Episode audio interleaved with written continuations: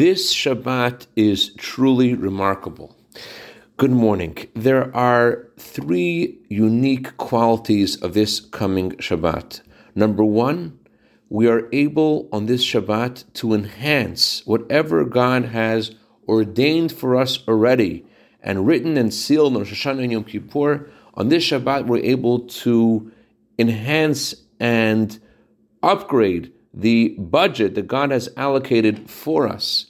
Just like the Talmud says that there are exceptions to the items that God has ordained for us on Rosh Hashanah and Yom Kippur. They're not considered part of the budget. So too, on this Shabbat, we're able to bring new blessing to ourselves and our families and all our people by making good decisions this Shabbat to give more.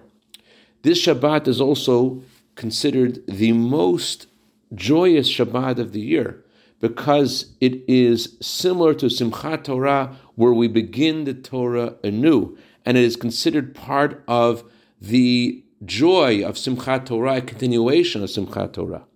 And the previous Lubavitcher Rebbe said the way we behave, or more accurately, the stance, the approach to life we have in this Shabbat affects the entire coming year.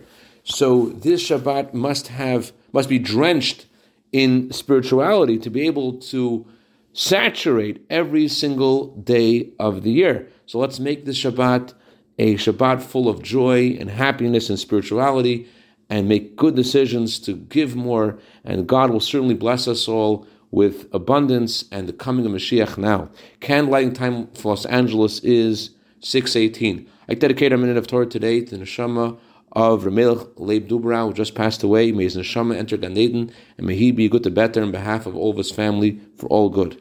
Have a wonderful Shabbos.